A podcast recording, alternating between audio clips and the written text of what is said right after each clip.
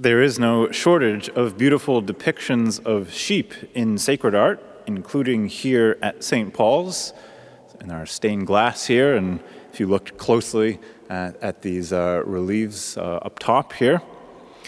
But in order to grasp fully the image of shepherd that Jesus employs, we must admit some rather unflattering realities of sheep. Sheep are wayward, a sheep will graze for a while and then look around and seem to wonder, Where am I?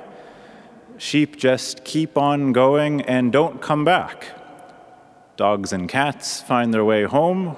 Horses can find a barn, but sheep can't manage to find their way back without the shepherd seeking them out and guiding them. Sheep are weak. They are not good at protecting themselves.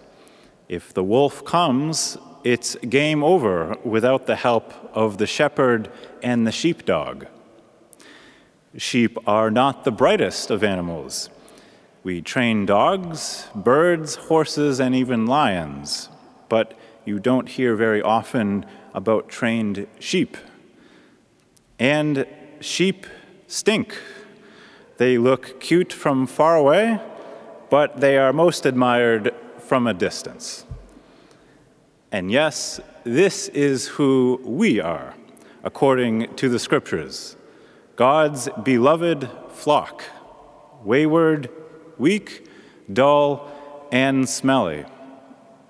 And yet, in spite of all that, Jesus deems us worthy of pursuing.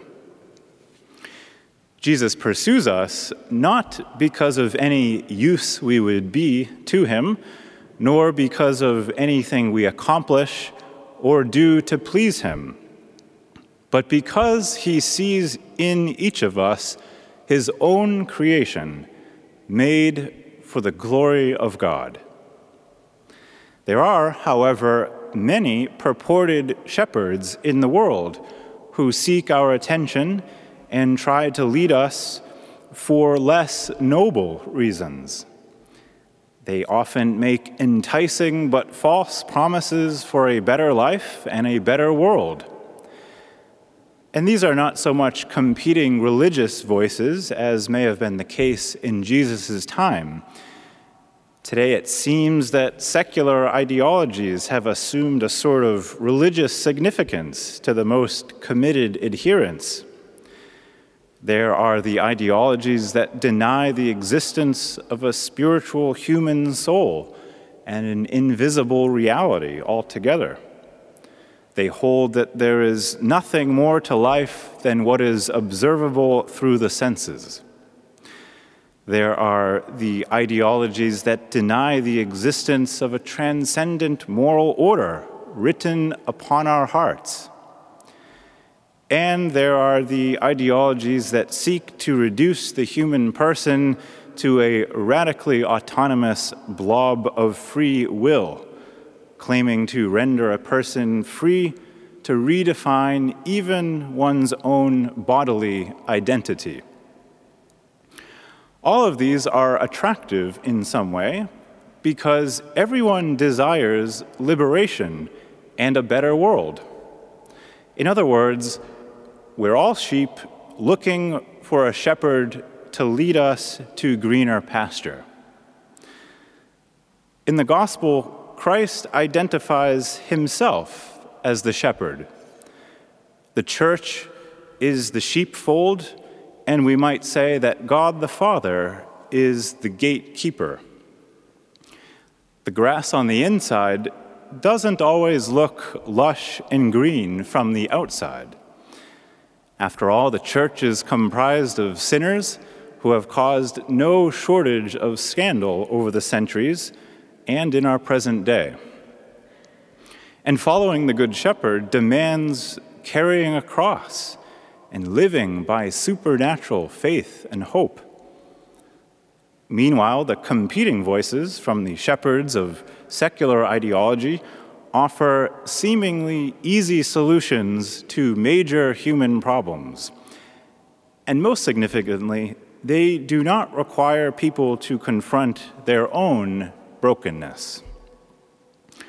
Only Christ, the Good Shepherd, understands the full depth of our humanity. He alone sympathizes with our weaknesses. He alone understands how to satisfy our hearts, and He alone desires to lead us to the freedom of green pastures. Despite the fact that we sheep are wayward, weak, ignorant, and even smelly, the Good Shepherd knows us each by name. He pursues us, and he lays down his life for us. We should therefore have no fear of the demanding and countercultural nature of following him. As St. John Paul II once said, Jesus, who has first loved you, is ready to give what he asks of you. If he asks much, it is because he knows that you can give much. Let us discern carefully amid the cacophony of voices his voice, his invitation. The voice of the Good Shepherd alone will be the one to lead us to green pasture. As St. Augustine says, there is the voice of the shepherd. Recognize it and follow if you are a sheep. Thanks for listening to Within the Walls of St. Paul's Sunday Homilies. Please consider supporting us by visiting stpaulparish.org that's stpaulparish.org. God bless and see you next time.